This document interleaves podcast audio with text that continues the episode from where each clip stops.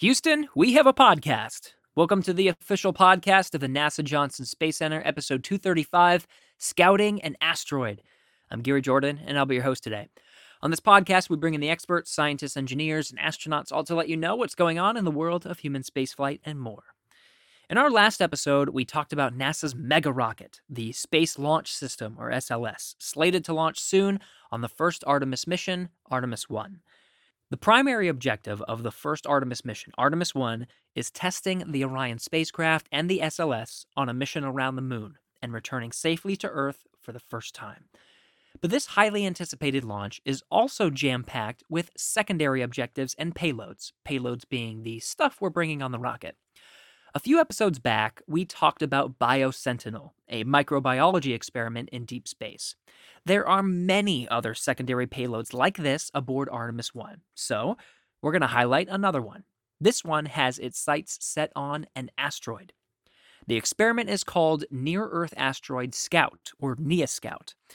Like BioSentinel, it's another one of those shoebox sized spacecrafts called a CubeSat that will be deployed from the SLS but this one will unfold a massive 925 square foot solar sail as a means to navigate to a near Earth asteroid and gather data that can't be collected by observations from the Earth. How this solar sail works and what kinds of science we're going to do, that's what we find out on this episode. We're bringing in the experts on the solar sail and on the asteroid science. For the NEA Scout Sail, we have Principal Investigator Les Johnson, and for the NEA Scout Science, Principal Investigator Julie Castillo Rogez. Come sail away with me to an asteroid with Les Johnson and Julie Castillo Rogez. Enjoy.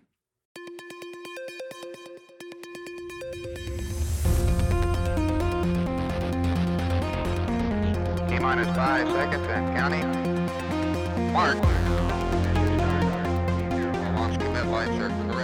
goes. Houston, we have a podcast.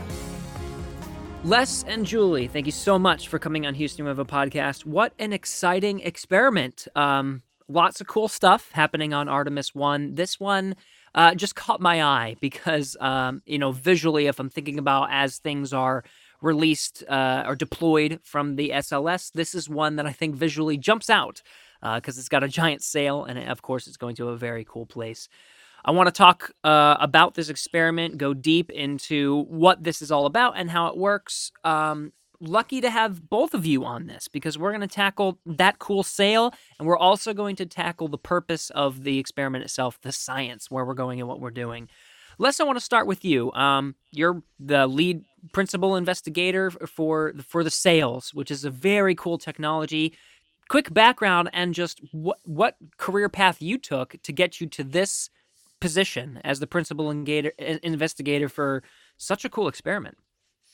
Well, quick background is I am a physicist by education. I've been at NASA for uh, about 30 years, and I have always been a futurist. And in my career, I've focused on advanced propulsion, new ways to move spacecraft around in space. I became interested in solar sails, which is a way to uh, fly once you get out of a planetary environment and you're in deep space away from the air and uh, all the disturbances we have on the ground. It's a very efficient way to get from place to place and to go to distant destinations.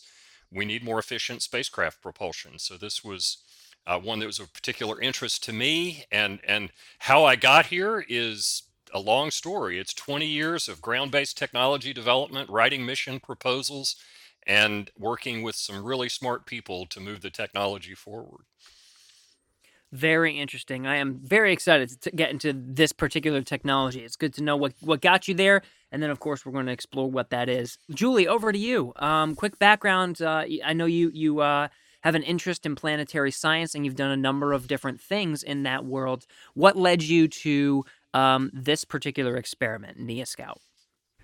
Yeah, so as you can get from my accent, I did all my studies in France and the laboratory I was involved in um, had a stake in the Cassini-Huygens mission. So that was in, in the mid 90s. And so I was very lucky one day to meet a principal investigator on the Cassini mission. And she invited me uh, to come to JPL uh, and to do perf- uh, postdoctoral research at JPL. And so I came uh, about 20 years ago uh, next month. And uh, it's been a fantastic experience working at JPL. And so I've been on the Cassini mission and several other missions, and especially one uh, that uh, played a big role in my career is the Dawn uh, mission that explored uh, the dwarf planet Ceres in the asteroid belt. Uh, and I was a project scientist for that mission I, I, during the, its, extended, its extended period. Um, so Ceres is the biggest object in the asteroid belt. And the Scout is going to target the smallest asteroid ever visited by a spacecraft. And so that is very exciting. Uh, to me to, to have been able to explore both the largest and the smallest uh, asteroid in the solar system. And um, uh, and so I got involved uh, in NEA Scout in 2013. I was part of a group at JPL uh, pioneering uh, deep space CubeSats, and we had already been working on a mission called INSPIRE, uh, which did not fly, but basically was the first step into the introduction of uh, a new class of radios that allow us to communicate with uh, CubeSats. And so we proposed to an opportunity from the Human Exploration and Operations Directorate. And, uh, and we got selected. And, and then it was great because Les proposed a similar idea and you know, I think the sponsor thought, oh, wow, you have these two groups of people. They really want to do the same thing. So it must be very important. Uh, and that's how we got started. Very interesting, Julie. Um, largest asteroid, smallest asteroid. That is that is awesome. Um, very interesting. Um, a very interesting world to explore. This world of asteroids, and that's what this is doing. I hope I'm saying it right. Uh, Les, is it is it NEA Scout? I was saying NEA Scout, but I think it's NEA Scout. Well, I think it's it's a matter of choice. Uh, Near Earth okay, Asteroid Scout, NEA Scout, okay. uh, yeah, all of those will work. So what is it then? Um, what is what uh, t- taking what this CubeSat is and what it's going to do? What what is this mission that we're doing? Well, just to, to maybe start that out, uh, first off, let's get a matter of size. I, I think it's really important for people to understand the size of things that we're dealing with here. This spacecraft is really small. It's going on the biggest rocket NASA has launched in decades.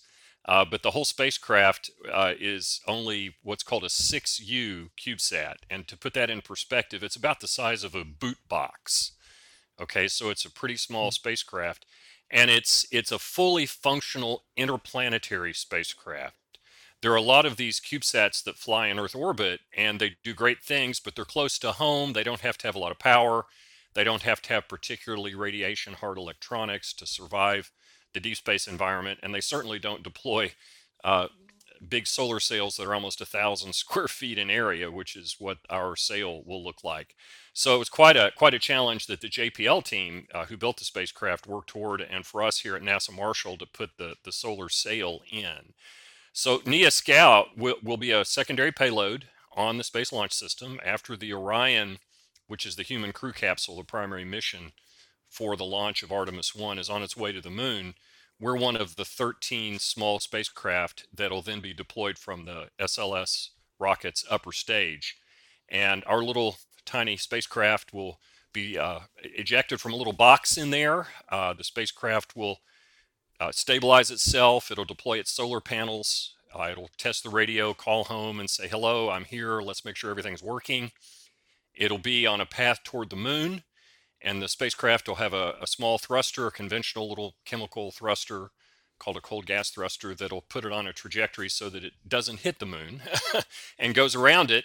And after we've uh, been in the lunar vicinity for a while, is when we'll deploy the solar sail, which will give us the primary propulsion to take the spacecraft and the camera that Julie has on board the spacecraft to the asteroid, uh, which will take about two years, give or take, depends on when we actually launch, uh, in order to do the science at that asteroid.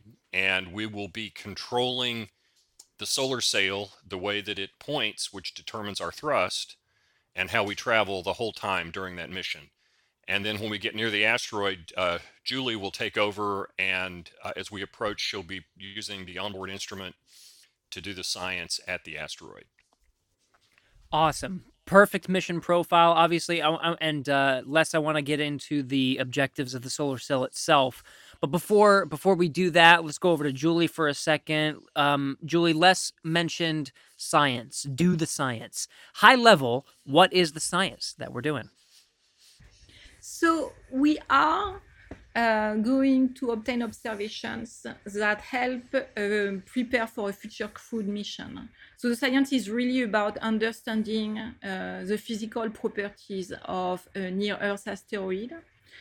And these physical properties include getting the size and the morphology on a regional and global scale, uh, the rotation properties, um, so the spin period, the, the, position of the pole, that is very important when planning for a future uh, crewed mission uh, to understand how this kind of object is uh, behaving from a dynamical standpoint uh, in order to prepare for operations, especially because these small asteroids, they can have a very uh, fast spin rate. And so that could be dangerous for uh, operating at the surface of these objects. Uh, and then um, at closest approach, uh, we are going to obtain high resolution imaging of the order of 10 centimeter per pixel. And that will tell us about the structure of the surface, uh, what we, we call the regolith. It will tell us if the surface is very rocky or it's very porous. Uh, again, this is critical information in order to prepare for a future uh, crewed mission. All right. So that's the science that we're doing, Julie. And um, I think what, what I'd like to get into now is just the how and get into the details, both from, from the sails perspective, and then Julie will go to you as well from the science perspective and talk about how we're characterizing and what instruments we're using and what and what what that data science collection period is going to look like top top to bottom. Les, we'll start with you, the sails, right? You mentioned that the sails are going to be deployed around the moon.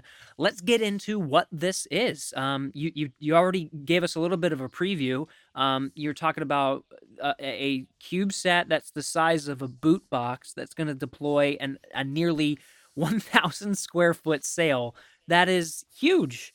Um, let's talk about what that is. What are the materials used? How that's going to work? Um, what is the technology, Les, that is uh, behind these sails? Well, here is uh, solar sail technology 101, right? Um, yeah. Your listeners are familiar with sunlight or any light, and when it reflects from you and someone sees you, the, the particles of light, the photons, are reflecting from you and going to someone's eye. Uh, what, what you don't feel when light reflects from you, it's a beautiful sunny day here in Alabama. If I were to go outside and, and bask in the sun, a lot of light's reflecting from me, but it's also pushing on me. Light, although it doesn't have any rest mass, it does have a little bit of momentum. And so if you think of a particle of light, uh, a photon, as being like a little BB and it bounces off of you, as it bounces off of you, it's it's giving a little bit of its momentum to you and pushing on you. Now that push is very very small. If you were to take all of the sunlight at noon falling on uh, two football stadiums it would be roughly the same force as you would feel in the palm of your hand if you put a quarter and a nickel in your hand. You'd feel it was there, but it isn't much. And that little bit of force, when you're away from the gravity and the air and all these things, it will inevitably start pushing on whatever it's reflecting from. And so if you have a, a, large, very lightweight reflector, reflector, think of a sail on a sailing ship, but much lighter weight, uh, reflecting visible light. So it's coated with aluminum, and the material we use for our sail is a plastic. It's um, it's got a you know exciting name, clear polyimide one, but it's coated with aluminum to make it reflective, to maximize the number of photons reflecting from it. That little push is constant because the sun's always shining. And when you deploy it in space, your spacecraft will start to respond to that and it will move and it'll move faster and faster and faster and keep accelerating as long as there is sunlight falling on it.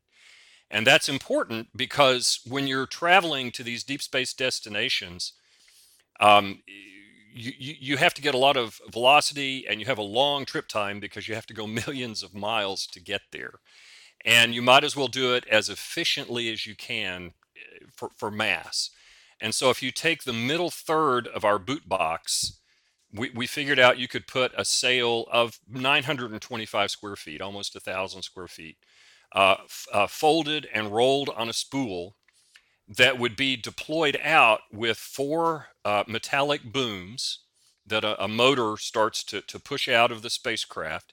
And as the booms come out, uh, the sail is attached to each one of the four booms and it slowly comes off the spool until you have this flat sheet of sail lying on these booms attached to the spacecraft that's out in space. Once the sail is deployed, we orient it to the direction we want the sunlight to fall from it, and the spacecraft will slowly start to uh, accelerate beyond whatever speed the rocket gave it. And we tip and tilt the sail to change the angle with which the light reflects from the sail because that d- changes the direction of the momentum that the light gives the spacecraft to push it. So it allows us to steer. So hmm. it, it is completely analogous uh, to to how uh, the before we had steam engines and all that, that the big schooners and the sailing ships would cross the oceans. Uh, they were subject to the wind and uh, the particles of air reflecting from the sail. But instead of that, and it's not solar wind, that's a different thing. Uh, we're reflecting sunlight to make our sail move. And it, if you if you look at a comparison with our spacecraft, if you had taken a conventional rocket propulsion engine in the same volume, put as much prop propellant in there and fuel as you could, and said go, you wouldn't get nearly the performance over a two-year mission that we get with a sail to get us where we're going. We really have to have a sail to do this mission. So that's kind of solar sailing 101. So, uh, what, I, what, a couple things I pulled from that uh, that I found particularly interesting. One was it sounds like, and correct me if I'm wrong, um, it sounds like you have a little bit of direction, but it sounds like the acceleration is small but constant. Is that a good readback? Is is that what's it, happening? Absolutely, here? and that's why it's that's why it's so efficient. Um, I, I, like to do the tortoise and hare comparison. We're all familiar with that child's story, right? Mm-hmm. And if you were to take the so, uh, the solar sail that we have on NEA Scout and you deploy it, and next to it you have a small spacecraft that's the same size, but instead of the volume in the spacecraft where we have the sail, you have that conventional propulsion system, and you're having a race, and you say go, um, the the little rocket engine will fire, and the small CubeSat will take off, and it'll be out of sight in a few seconds or minutes, and you'll wonder if the solar sail is ever going to move. it'll just sit there. Um, but over days, it will have started moving and it'll start moving faster and faster. And because you can only put so much propellant in this other spacecraft, it won't be too long before, uh, since it has, it runs out of gas and so it can't accelerate anymore. It, it keeps going at whatever speed it was going when it ran out of fuel. Our solar sail will pass it and keep accelerating because of that constant low thrust. Hmm. So it, it is a much more efficient in a small spacecraft case. You have to have something pretty lightweight for this to work uh, much more efficient than just about any chemical system you could put in the same volume. So, what's uh, what are some of the pros and what are some of the cons with having a low acceleration? But it sounds like there's no there's no way to stop accelerating. If if if maybe that's a good readback as well. Is that is that is there any issues to that, or is that maybe a good thing? Well, it, it the or the the way orbits work help you and hurt you in this case. Yes, you're correct globally in that you can't turn off the sun. So as long as you're close to the sun, the sail will continue to give you some kind of, of acceleration. And that's one of the reasons this is an asteroid flyby and not an asteroid rendezvous. And uh-huh. that we uh-huh. aren't going to be able just to match velocity and, and stay right next to the asteroid. We're going to slowly fly by the asteroid for Julie's camera to do its work. Um, and, but that's not quite the same as not being able to slow down because you can tilt the sail to give you acceleration in the direction you're already moving, which makes you go faster. Or you can tilt it opposite that to give you some acceleration in the opposite direction, which is decelerating, and you actually slow down. So you, you oh. can use the sail to accelerate or decelerate during flight. You just can't stop accelerating or decelerating. if that makes sense.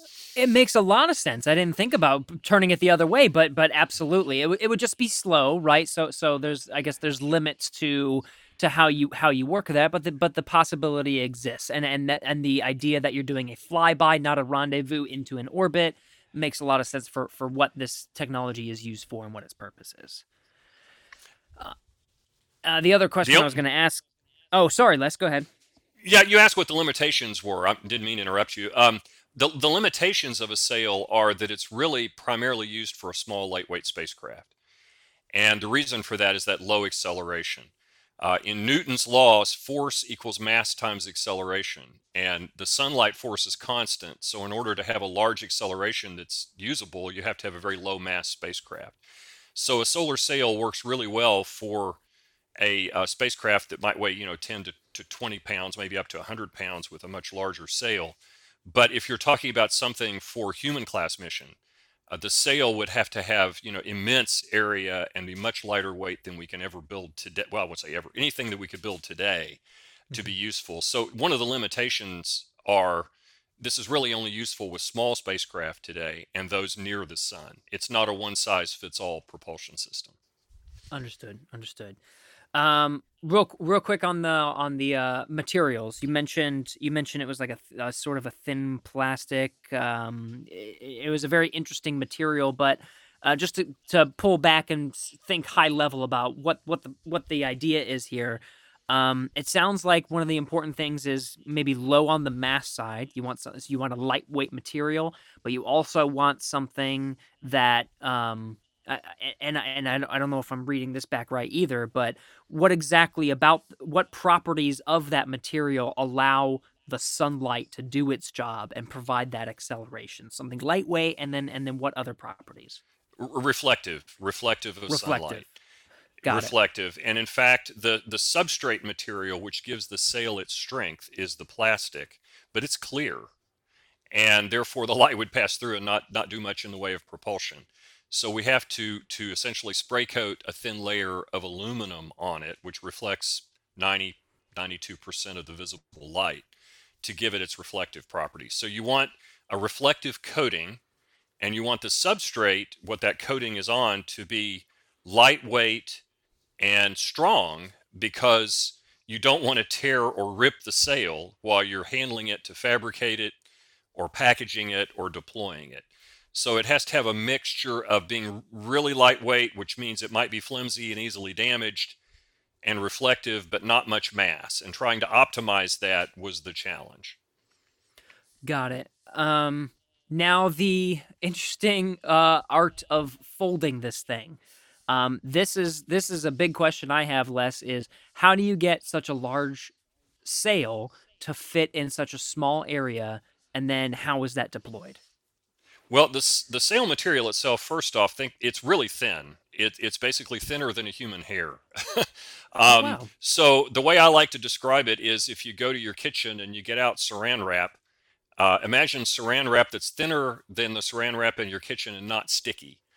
And that's kind of what I, I think it, it feels like. Aluminum foil would be way too heavy, and aluminum foil more easily rips. So I don't give that as the example. It's a little harder to tear uh, you know, the plastic wrap that's in your kitchen. So just imagine a lightweight plastic wrap with aluminum on it. That's the material.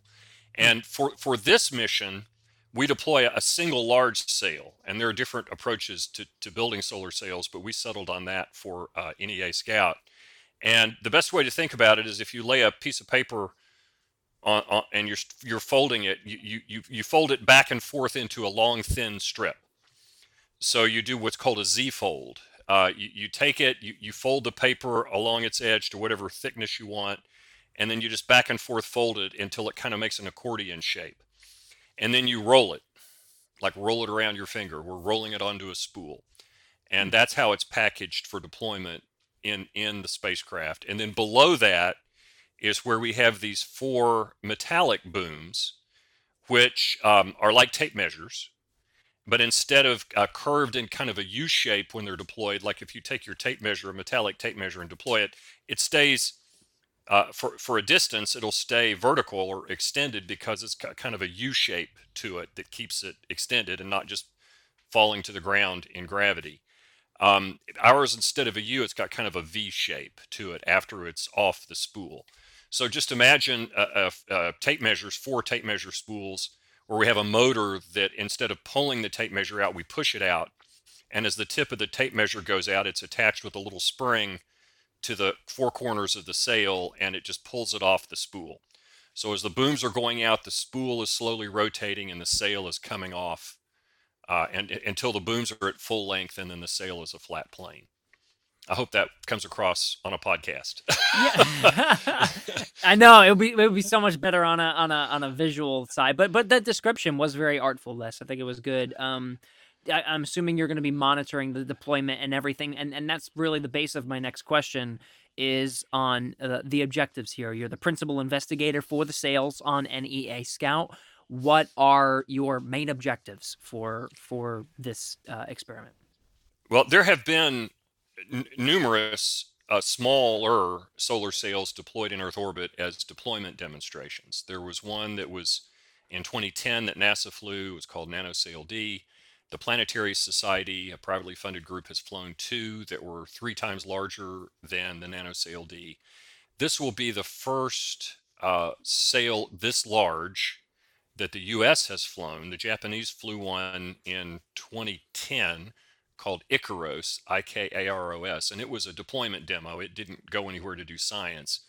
Um, very different design too. But this will be the largest sail that we've ever flown, and it's not just a deployment demonstration. We're actually going to demonstrate that you can deploy it, you can control the direction of the thrust, and you can use it to perform a real science mission. So the objectives of the solar sail propulsion system are first and foremost to demonstrate that we can deploy it and control and navigate with the sail and the second major requirement is that we get Julie's camera where it needs to be so she can do her science. so those are the those are the simplest ways to state our objectives. It's a technology demonstration and an enabler for science. Understood. So so Julie, from your perspective, a lot of pressure that you got to put on Les and his team to make sure that he gets you where you need to go. Yeah. So thank you, Les. Good luck. Um, so the thing is that we are going to demonstrate a lot of the capability we want to accomplish at the, uh, the asteroid uh, that capability, we are also going to demonstrate it in cislunar space after deployment. We want to check that the camera is working properly and is meeting uh, performance requirements. And hopefully we will be able to image the moon because we're getting close to it multiple times. And that would be such a great reward for this mission to, to get pictures of the moon. And so we're looking forward to that. Uh, but yeah, the, uh, the bulk of the science that we want to accomplish uh, takes place about two, two years after launch. And so we need to get to the asteroid. Three months before the encounter, uh, we will start getting observations of the target in terms of um, you know, getting its position. We want to be able to locate it very fast. Uh, and very well in order to use a technique called optical navigation uh, to get close to it. And it's thanks to uh, optical navigation that we can uh, target a very close low altitude flyby. So we are planning to fly by less than one kilometer in altitude. And uh, our camera is very performant. It's the smallest camera uh, that is used for science and used on a CubeSat. Uh, so it's very performant, and we hope to get these images with a very uh, good quality and also with a high resolution of 10 centimeter per pixel. So from the ground, you can observe this um, uh, experiment, uh, or not experiment. You can observe this asteroid, right? Um, but it can't tell you everything. So, what are the gaps that this NEA Scout mission is going to prov- is going to fill um, getting nice and close, uh, and and what and exactly what kinds of um, images are you going to take that allow you to fill those gaps of what you can observe from the ground? Yeah, that's a great question because we are capable with ground-based observatories to find a lot of asteroids, and in fact, about every week uh, there is an announcement of, uh, I mean, the discovery of a near Earth asteroid coming very close to Earth. And so we can detect these objects, but we can characterize them very well from the ground unless they are relatively large, you know, a few hundred meters across, or uh, they are uh, coming very close to Earth. And so our targets, we have had multiple targets for NEA Scout in, in the course of the of the years. Uh, our targets they are very small; they are about uh, 10 meters across. And so from the ground, we can only pinpoint them in the sky, but we are not able to tell anything about their uh, properties. Even the, we, we can, for example, get the rotation properties uh, from the ground. And so for this, we need to get very close to the target. In terms of this particular experiment, um, when it comes to near Earth asteroids and what we know about them, um, is from your perspective as a planetary scientist, has something like this been done before? Have we been able to characterize small near Earth asteroids in such a way that NEA Scout is doing right now? Or is this sort of breaking new ground when it comes to understanding these smaller near Earth asteroids? So there have been multiple missions to near Earth asteroids, and of course there is the ongoing OSIRIS-REx mission uh, from NASA, and uh, the Japanese Space Agency is also running the Hayabusa 2 mission, uh, and they got they received very recently their samples uh, from an asteroid called Ryugu. And so, yeah, there have been missions to near Earth asteroids, but these are generally a few hundred meters in size. Uh, in our case, we are uh, targeting these smaller objects and not necessarily driven by uh, science requirements, but uh, because the largest population of objects that we can uh, reach with NEA Scout is with this class of asteroids, are all of the order of 10 to 20 meters across. So the very nice thing is that it's the first time that we will be able to observe one of these objects up close. And they are interesting for multiple reasons. One is that uh, are potential targets for human exploration, and that is the original intent of NEA Scout is to uh, provide reconnaissance uh, of these objects for a future uh, crewed mission. But they are also interested for science. So we want to understand why we have these small objects wandering around.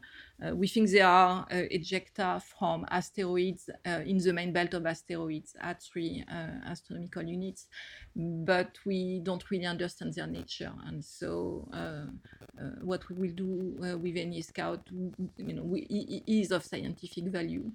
And then the third very important uh, things that we are going to get out of this mission is information about a class of objects that is considered a potential issue for planetary defense. And uh, because they are relatively numerous and they can create some damage. Uh, when these objects when these objects cross the atmosphere, you know, they can create some um, shock wave uh, that can, can be uh, harmful uh, to people on the ground. Understood. Yeah, defending the globe not a bad uh, not a bad scientific objective to to tackle here. Um, now, now when it comes to actually gathering this data, when it comes to uh, you, said it's going to be about two years until you actually get to the um, get get to the asteroid. How what are what are you doing? What is your team doing on the ground to prepare for that moment? How how are you getting the data and mobilizing your team and receiving the data that you want, making sure that all of the systems are working? Um, what are you doing in terms of the operations? We want to get very close to the asteroid, and as I noted, we, we start doing optical navigation uh, a few weeks before closest approach. Um, and the key here is to be able to point the camera at the target throughout the duration of the flyby. And the flyby is about three hours long. Uh, because as Les noted earlier, I mean, a great advantage of the solar sail is that we can slow it down uh, very efficiently. And so we are going to accomplish a very, very slow flyby. And I think it's the sl- slowest flyby of a planetary body ever accomplished by NASA. Uh, it's going to be of the order of 10 to 20 meters per second. So even if our object is very tiny, actually we can observe it uh, for about three hours, and uh, which is a great duration because we, we can get a, a, lot of images and we will be able to accomplish our objectives. But we need to be able to point the camera at the target throughout this duration, and that takes a lot of effort from a navigation standpoint because the sail it's, it needs to be maneuvered. We need to understand its behavior in order to uh, plan a trajectory uh, that gets us the science now Les from from your team. Um, sounds like one of one of Julie's um, you know hit while her team is getting ready to to take some of the photos it's up to you to uh, to get the spacecraft where it needs to be to slow it down to the to the anticipated speed. Um, so so what are you guys doing in terms of the operations side from from the solar sail? And then are you talking with uh, with Julie's team um, to to make sure everything's going smoothly Oh, I can't imagine not talking with Julie's team. um, yeah, our team, and it's a pretty extensive team. Uh, we have we have some some really talented people working on this, doing something that no one's ever done before, which is uh, controlling a solar sail in flight from from essentially point A to, to point B. And that's a lot more challenging than it might appear because not only do you have to be concerned that the sail deploys intact, doesn't tear or get stuck during deployment or rip or something like that? Once it's deployed, if there's any um, inhomogeneity in the sail, if there if there's some if if one part of the sail doesn't look essentially like another part of the sail, then you get uneven reflection of sunlight, and that can cause a torque, which can cause your sail to start uh, well, just imagine if you if you deploy something and you push harder on one side of it than you do the other because of some small hole in the sail or or something that didn't deploy quite right, you eventually start spinning or lose control uh, because you're you're not pushing on the sail equally. If it's perfectly flat and your spacecraft's right in the middle and you're pointed directly at the sun, then the forces are even on the whole sail and it's pretty simple. But but life isn't like that. We're not going to be pointing straight at the sun all the time there's bound to be a little billowing, um, maybe a small tear here or there in the sail. So you're going to have differences in the sunlight pressure across the surface. And we have to detect that and uh, balance the forces on the sail actively using uh, something called an active mass translator, which is, is a fancy way of saying that we, we have the bulk of the spacecraft attached to the sail on a table that can go back and forth and up and down and so we we maneuver the the spacecraft mass to even out its location compared to where we might have uneven forces pushing on the sail, which could cause us to lose control. We call that our momentum management.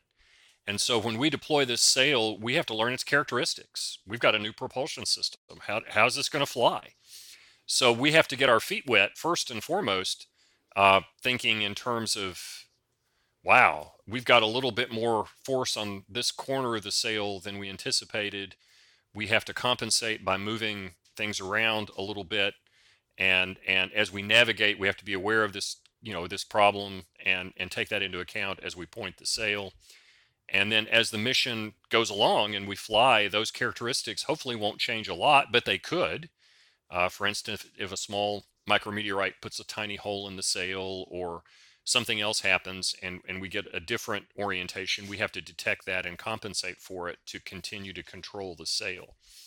So when, when I look at this, uh, for years, people developing sails, and I was guilty of this too, I used to think that the hardest part was building a big lightweight sail and getting it to deploy in space. And that is a challenge. But we've done big sails and we've deployed big ones on the ground, and we think we know how to do that.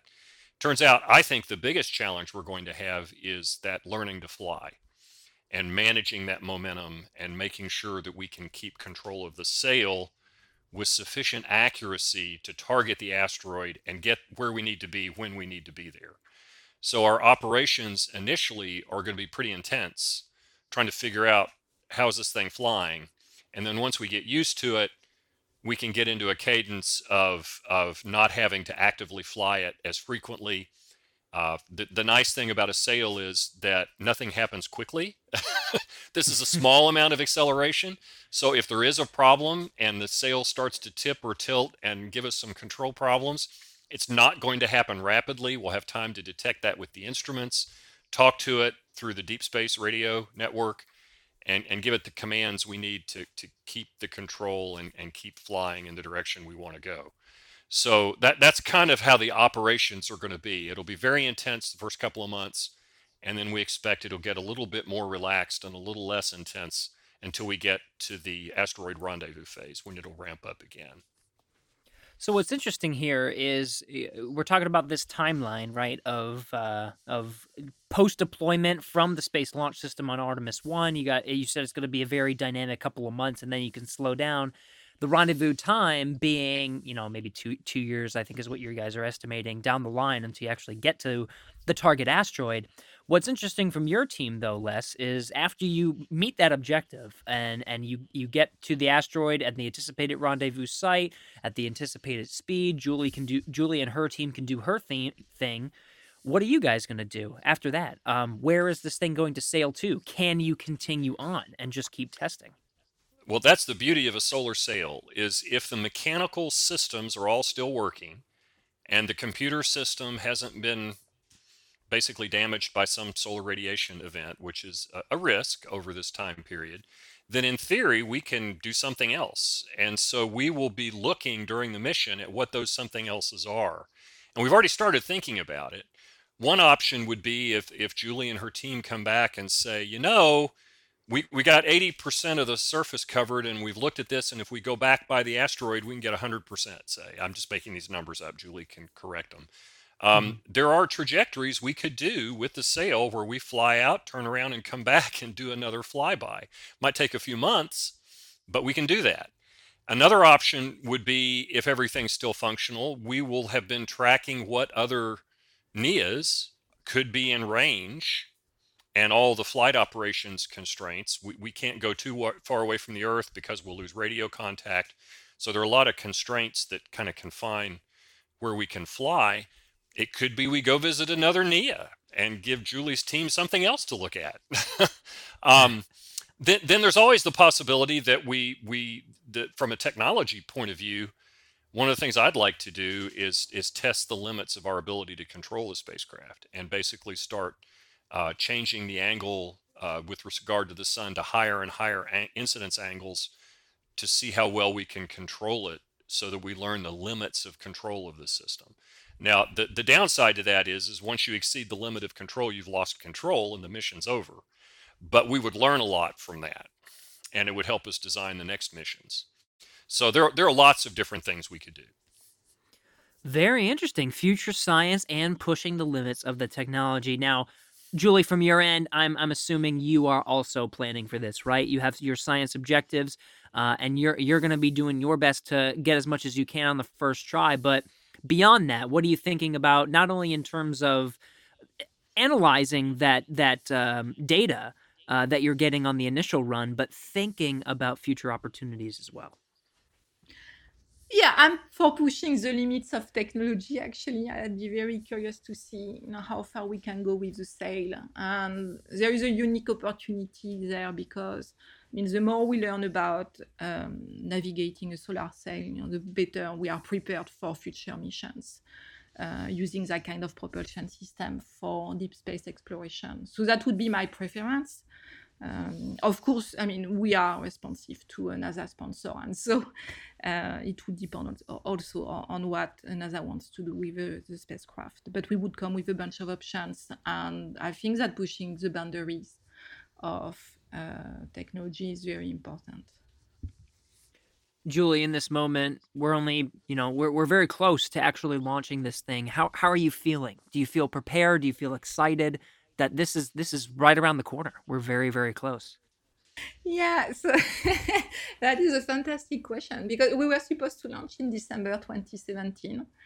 And as you know, the uh, Artemis 1 launch has been delayed, and that is that has been very beneficial to us because we've had more time to prepare. And now, I mean, it's as you said, it's right around the corner, and we are getting a little bit um, excited about uh, the imminent launch. We are in the process of closing, uh, you know, some our requirements and making sure that everything is covered. And we are going to have a big review uh, with our NASA sponsor to to make sure that we are ready for operations. And, uh, and as Les noted, I really want to emphasize that we have a fantastic team. The team is absolutely extraordinary it's been a privilege to work with that group and you know they are really on top of things uh, and making sure that we are going to have a successful mission. And so yeah we are excited for sure and uh, actually i can't wait for the launch sometime this spring. Very exciting. And and Les I'll, I'll end with this the same question to you. You've been working very hard on this for a while and you've already thought about you know what you have to do and then even beyond. How are you feeling in this moment with with launch right around the corner well, I'm extremely nervous. um, uh, there's a lot riding on this. We've spent years working on the sail and the technology. Uh, as Julie mentioned, we were originally supposed to fly much sooner, and this particular flight sail has been packaged onto its spool for several years now. And um, I, am I get a bit nervous when things are in, in storage that long, right? Um, mm-hmm. and and you're going to do such a complex system uh, for the first time ever. There are going to be uh, what we call unknown unknowns, um, which which are things that you have no clue are going to happen that you have to in real time respond to and, and fix. And I expect that we will have a lot of surprises, but we've got a really smart team and uh, a pretty robust little spacecraft that we ought to be able to deal with that. So I'm just nervous. Uh, we've got a lot to do. We're doing something for the first time ever, and I fully expect it will not go as planned uh, initially, and we'll have to figure out how to solve problems that we haven't even foreseen. But if any team can do it, this team can do it.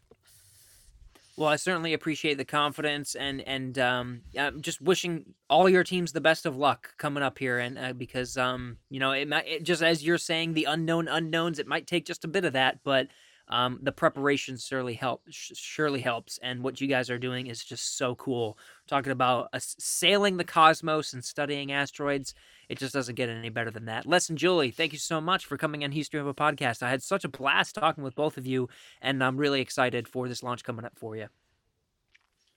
Thanks for having us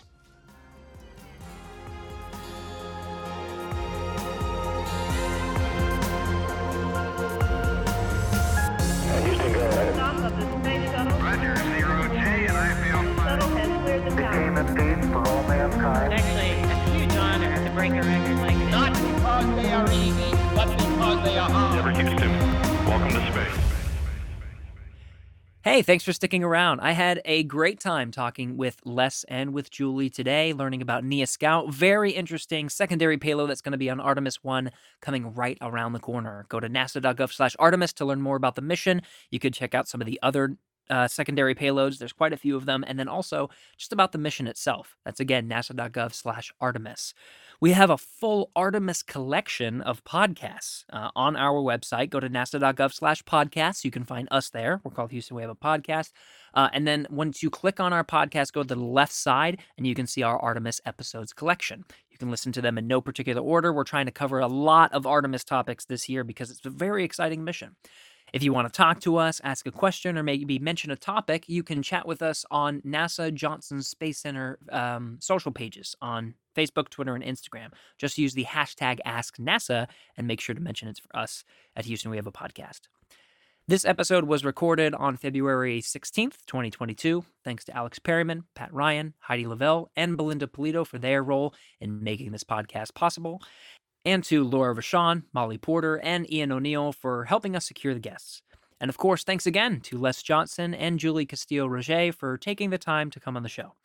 Give us a rating and feedback on whatever platform you're listening to us on, and tell us what you think of our podcast. We'll be back next week.